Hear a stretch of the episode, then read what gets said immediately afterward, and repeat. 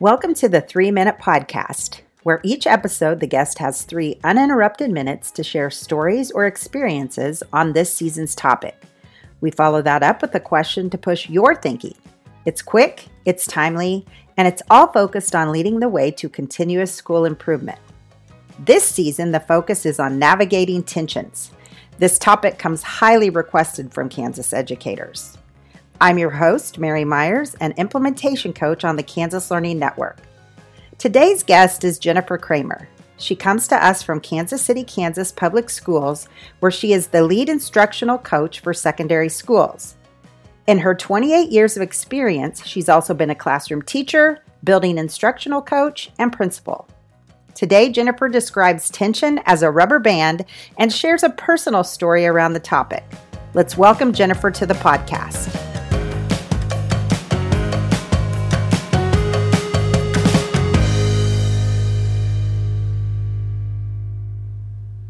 Navigating tension is a normal part of working with adults who are willing to grow and learn. In my role as a lead instructional coach, I partner with building based instructional coaches, and together we work to support teachers and increase student success, primarily through creative problem solving. I see this coaching work visually in my mind as a rubber band. When pulled slightly, it creates the elasticity needed to be productive. Pulled not enough, it is slack, and pulled too much, it will break. Tension between professional adults works the same way and when tension moves to the elasticity stage, authentic collaboration is often the outcome. The tool that has worked best for me for navigating tension is reading body language and listening for what is not being said in the conversation. In most dialogues, patterns of discourse occur, such as a lack of balance in voice from the group, topics that are named but not supported, and blame. These patterns, if not addressed, can push the elasticity of the conversation to the breaking point, and body language often cues me when the conversation is becoming too tense.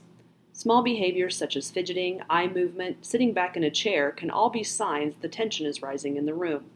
By watching body language and patterns in the dialogue, I have found that I can insert a question to shift the conversation up or down depending on the level of tension in the room, or I can offer voice to someone who has been silent by asking for their input. These small conversation moves allow the tension to increase or decrease depending on the situation and stay within the productive zone. Reflecting on a situation that I wish I had navigated differently, I think about a respected coaching colleague who was working on building capacity with teachers to create more confidence and risk taking in the classroom. The coach had named the goal, and we were working together to shift the ownership of the work away from the coach and to the teachers. After joining a planning meeting with a teacher, the coach and I debriefed separately from the teacher. I asked the coach to reflect on the coaching style being used. The coach named descriptive coaching, where the coach names what is missing, models the new behavior, and then the teacher practices.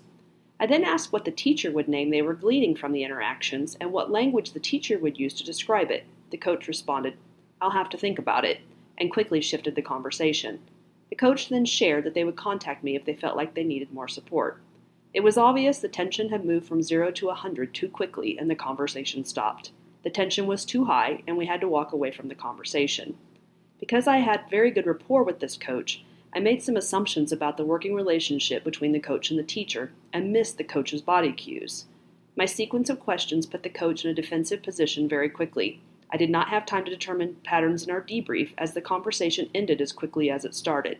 Lucky for me, I had a very strong relationship with this particular coach and was able to re-engage in conversation about the goal within a week.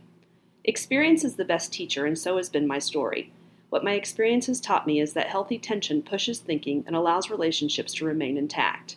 And as a coach, I know I need to be cognizant of and honor these relationships to leverage change. Thank you to Jennifer for sharing her thoughts. I invite you to consider this coaching question to push your thinking. How might healthy tension, as Jennifer describes, push the leadership team to embrace change rather than avoid it? Join the conversation by answering the coaching question on Twitter using the hashtag 3 Minute Podcast. Today's episode is produced by Jessica Mossman with the production team of Lisa Stinson and Mary Myers on behalf of the Kansas Learning Network.